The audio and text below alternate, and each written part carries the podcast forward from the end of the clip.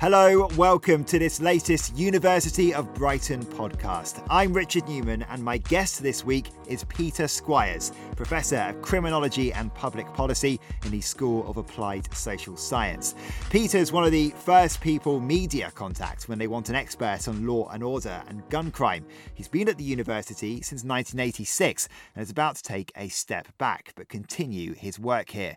We talked about his career, how the criminology course came into being here Brighton, and about social issues around knife and gun crime across the world. Way back in the day, uh, I always wanted to join the police. I think I'd watched too many episodes of Z Cars and I thought being in the police would be a real way to have an exciting job.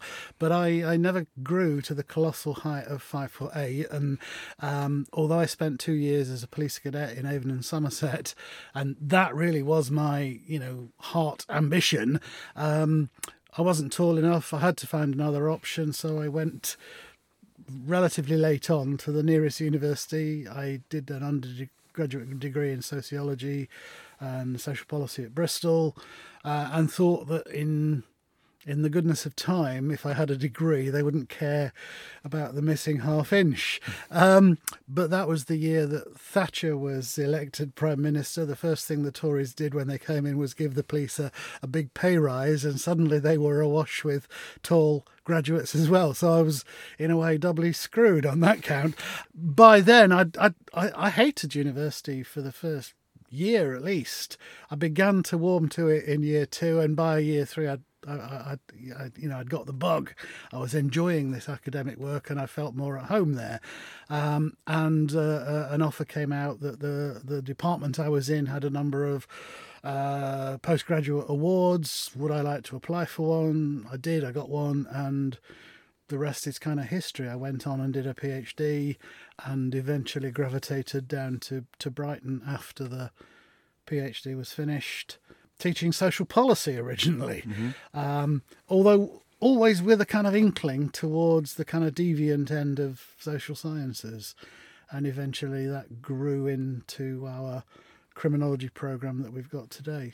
Let's talk about studying criminology. It's a really fascinating subject. Um, what is it that generally intrigues people about crime and the, the criminal justice system? I guess so many of us are fixated with watching shows like around crime on television, aren't we? Yet appalled by what might be going on in, in real life. I, I think in a way crime and it, it's tales of good and evil. It's it's pretty basic stuff. It's it's moral tales of good and evil and injustice and resolution. and in a sense, I know that that's part of what I like. I know it's more complicated than that, but when you start looking at why it's more complicated, it's often to do with those unfairnesses, the cumulative disadvantages, the discriminations that build up.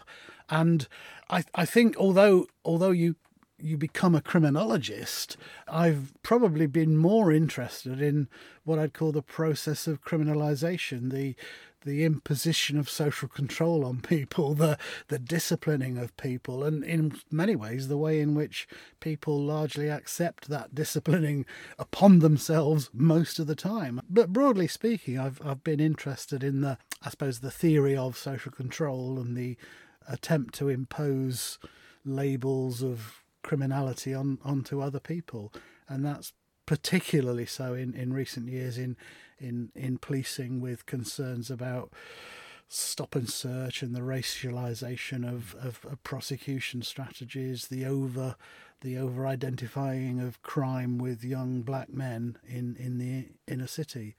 Um, these these are real serious problems that I think we're getting more wrong than right. Mm. Can you tell us about the um, the course that's run here then at the University of Brighton? What can students expect when they get here? What can they expect to go on to? Because I guess they can help to be shaping criminal justice in the future. Well, I, I, think I think the thing it was it was timely. I mean, I think it was timely that we developed the course. Uh, we, we were being opportunistic, no doubt. I think there was a significant fall in interest in what you might call broader social policy which is ironic, really, because it's it's many of those problems: unemployment, uh, educational disadvantage, poverty, racism. It's those problems that that ultimately end up as crime problems. Um, but people are more interested, it seems, in the crime and punishment, the criminal justice aspects of it. So we began to develop a course that, on the one hand, tried to explain what crime was, what people thought it was, who it impacted, and at the same time undertake a, a, sort of cook's tour, if you like, of the criminal justice system from from the point at, at, which the policeman or woman stops you on the street all the way through the criminal, criminal justice process. And then in year two, we started looking at crime prevention. We tried to look more globally at cross cultural issues. Um, so we were looking at why why do some societies, I'm thinking particularly here of places like America and Saudi Arabia, why do they persist in the death penalty? You know, in what sense is that justice? So we were, were asking cross cultural questions about what is crime, how do different societies see it, what is justice, how do they pursue it. Um, and then in, in the third year, we had a whole series of options depending on people's um, research interests gangs, my one on gun crime, uh, gender and crime, domestic violence, a whole range of themes. So I think people got a good grounding in basic criminological theory and criminal criminal justice systems, and then we expanded it out to look at wider and different themes: environmental crime, green crime, um, race and crime. Um, culture and crime. So the media and crime, you know, that's always a popular one. And I think it was timely to do it because around this time we were seeing a massive expansion in investment in crime prevention. The police were recruiting lots of civilian employees. Local authorities were, were, were now, for the first time, being encouraged to develop crime and disorder reduction partnerships. So every avenue of governance, governance business had a, a crime and public safety agenda attached, and there were lots of opportunities to get involved in uh, work on, on, on youth crime and youth diversion, youth clubs, uh, victim support, community safety in its widest sense. I mean, we it wasn't just crime we were looking at. We were looking at public safety, road safety, fire safety, and and there was an explosion of new employment opportunities across the field in these crime prevention community safety initiatives, as well as in, in security. And, and security became a big issue, not just sort of personal security and safety, but business security, wider questions of community security, housing security. So a lot of a lot of what were traditional areas of government were, were getting a kind of crime and disorder and safety aspect to them. And there was a rapid expansion of careers that hadn't previously existed. And it was a good time to expand into that field. And, and I think we really we, we caught the the zeitgeist, if you like, with that.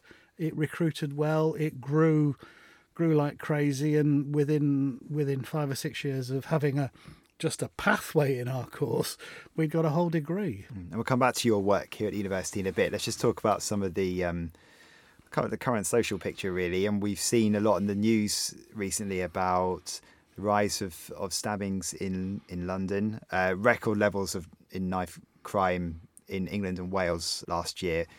Where's this come from? Do you think? where's this rise, this increase come from? Because it's sort of exploded a bit in the last few months, hasn't it? Well, it, it, seems to have. I think there's a there's an interesting phenomenon working here, and, and it's it's a, it's a sort of almost crime wave effect that criminologists talk about. It happened in relation to gang crime. It happened in relation to gun crime, certainly, and I think it happens in relation to knife crime. In the early stages of what appears to be a, a, a rise in crime, it gets over-reported. My best example of this is um, the the case of what became referred to as moped crime. You know, people mm. doing bag snatches. Very early on in the in the story of both knife crime and moped crime, these statistics would appear saying, you know, it's gone up 50% in the last nine months.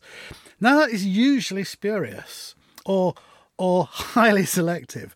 I, will give you two examples. One is there's no such thing as moped crime. You look on criminal criminal data. There's no. I mean, do they mean driving on a moped going to a crime scene, uh, driving away from a crime scene on a moped, or actually doing a snatch? And I think while, ever that ambiguity exists, the police will tell you what they want you to know. I think that's a, a classic sign in crime wave theory. When when the first panics about um, knife crime hit the media in about 2006 7, only the Metropolitan Police kept data on what they called knife crime. But there is no such offence category as knife crime. Any wounding that broke the skin got recorded as if it were knife crime. Now that that's clearly wrong. They didn't have the data. They spoke as if they did. You got highly selective reports of where it had gone up. Um, at the same time, if if and I did a I wrote an article about this, looking at a contrast between cr- police crime figures that seem seem to show knife crime going up, and hospital accident and emergency figures which seem to show knife crime going down. Now something's got to be wrong there, um, and so I so I I do think a lot of the time, a lot of the early data when you get these reports of rapid increases, massive massive hikes in in knife crime I, I think a lot of it is selective, often mythological, fabricated, and deeply problematic. Uh, but there are a lot of people who are keen for the story to be that it's going up. The police, because it becomes a demand for more resources, and with the police concerned about cuts lately, obviously any sign that they can uh, use to show that more resources are necessary, they will use, and, and they have done. The government, it plays into a law and order agenda. Governments will always get votes for being tough on law and order. So I, I think there's there's a lot of questions, and I, I that's that's kind of one of the problems I suggested earlier there need to to be a bit more informed criminological insight into what often gets claimed about what's going up and what's coming down because I think it's messier and and more complicated than we're sometimes led to believe. If we go away from these statistics that are used in the news then in terms of increases, decreases, what about the recent spate of stabbings in London though? There have been quite a lot. Yep. I know from the outside they look a bit random as well. What are your takes on that? I think one of the answers is there's a there's a there is a sort of issue about policing. From about 2010, the police had a had the most developed neighbourhood policing strategy um, that they've ever had. It was it was joined up, it was effective, it was producing results in many urban areas, but it fell victim to the whole austerity agenda. Massive policing cuts in many areas. Uh, the the neighbourhood policing strategy was rolled back. Uh, real concern about keeping the streets safe. I think rolling that back allowed the kind of gang and youth activity to pop back up a bit, um, and some of those fairly long-standing neighbourhood gang-related postcode differences, those sorts of issues pop back up, resentments appear. People who don't trust the police sort things out for themselves. I, I think there's a lot going on, uh, and and the underlying theme to a lot of it is the the sort of um, the sale of drugs and the control of lucrative sites from which to to sell drugs. So there's a lot going on. The underlying story is not good. There have been lots of high profile stabbings. There have been some people saying, well, yeah, knife crime's going up, but gun crime's coming down. Um, and, and it may well be that um, the, the ability of police and customs and the National Crime Agency to police and uh, make guns harder to access is why people are people are turning to knives. It's a whole different supply dynamic for knives there's also research in, in London that shows a lot of stabbings and not intention to kill. Um, there's also a degree of kind of marking other people. So perverse as this might seem, there's there's a kind of real, um, almost kind of economy of respect, whereby people are challenging others, doing the masculine thing, doing the bravado thing, and I think we we have relatively little purchase on just how beleaguered marginalised and, and unattached these people are and where they get to. Uh, and I think it's got a lot to do with school exclusions and unemployment and, and ultimately racism. How can people be in those positions? What what what is it that, that provokes them to, to stab? We we need to do the research with the people doing it, not going back to police officers asking them why they think it's happening or other experts. You, you've got to get down and dirty with the people doing this to say, you know, what makes you tick? Why do you do this? What would help you?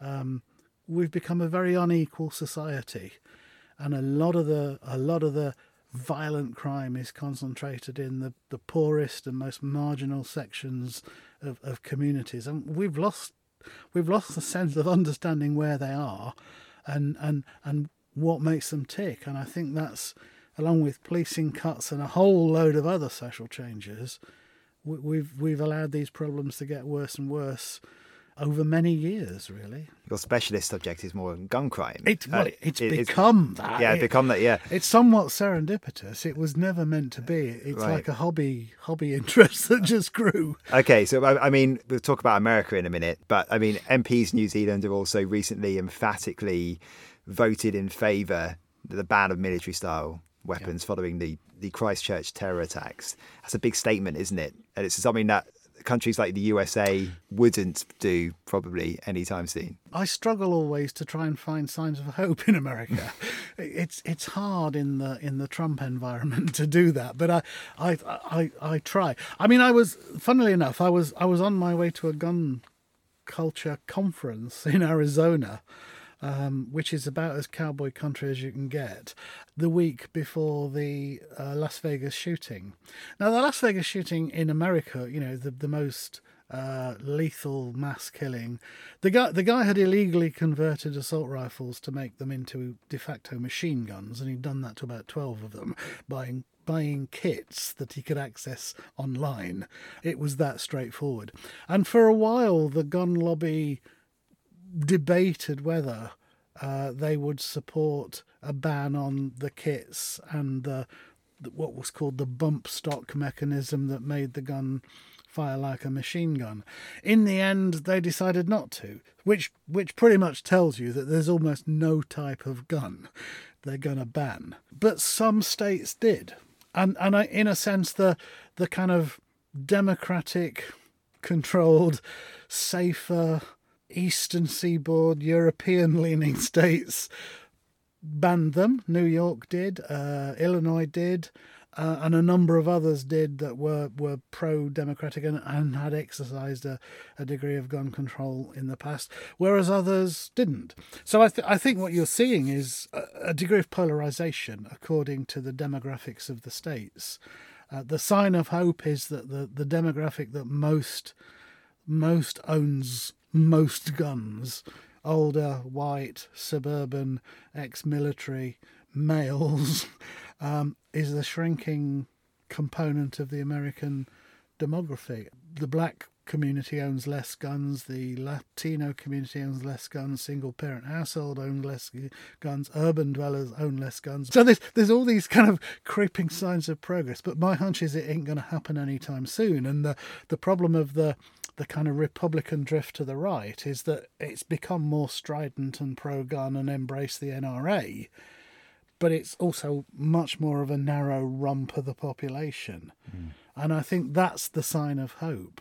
But I but I don't see any dramatic change on this. I think it's going to take some some time yet. Well, I guess one of the big factors that might change things would be the next year's the 2020 election the US election. And the key thing is going to be the Democratic candidates, isn't it? Because we're already seeing that gun policy is the big factor about yeah. which they're running it up against each other. So yeah.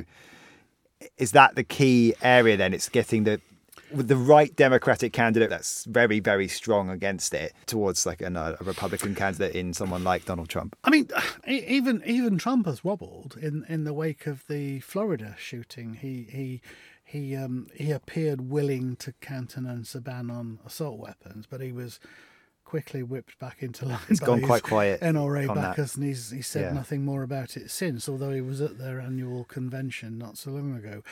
Obama made a few statements in his in his first year, and then he was saddled by the Sandy Hook incident, and he made it a kind of uh, the, the, his his second term of office. He made the whole um, gun control ban uh, a central feature, and, and ultimately was blocked. Mm.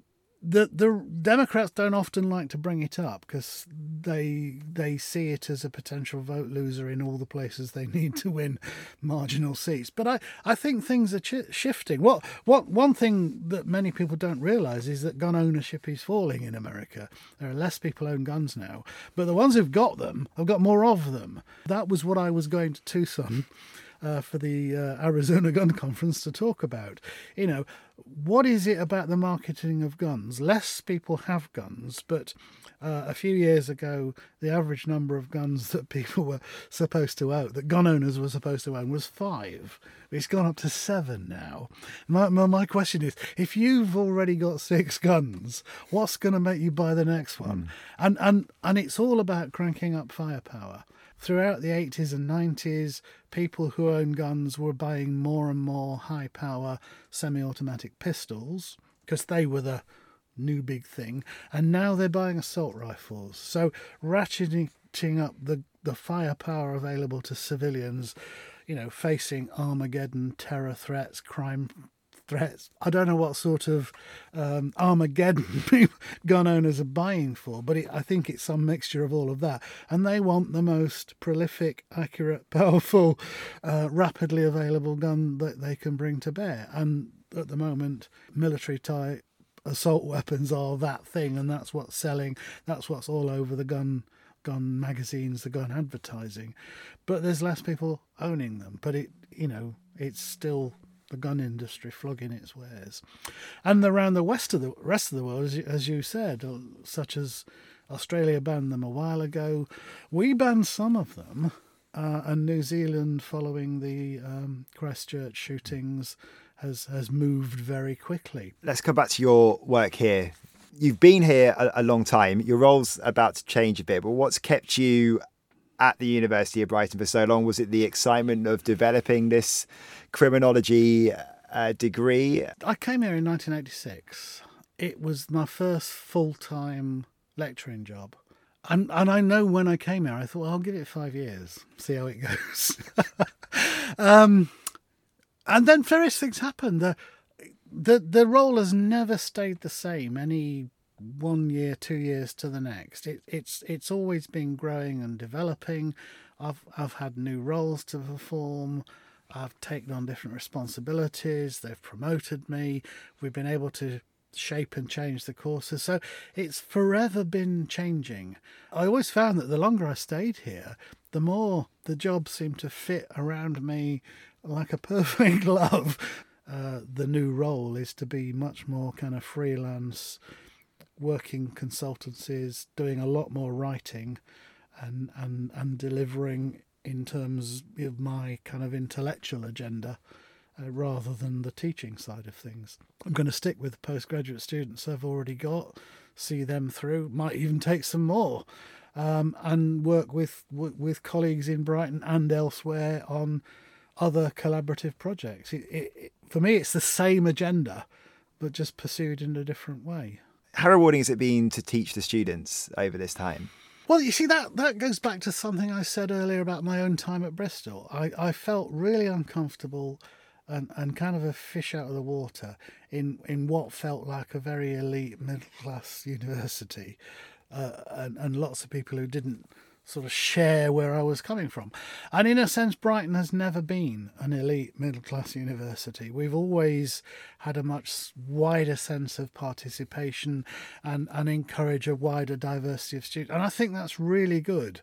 And one of the reasons I've never particularly wanted to go to an elite middle class university is that I, I really do value the kind of value added that we can give to students you know, I, I've never thought that being a student was anything to do with intelligence much. It was about hard work and application. And if you could get that message through, people would develop their intelligence and their potential. So the kind of students we've had, I've felt very much invested in, and and nothing has nothing has been more pleasing than than to sort of you know see them come through the course and towards the finally get it and become committed in ways they never expected. In a way it was a bit like me.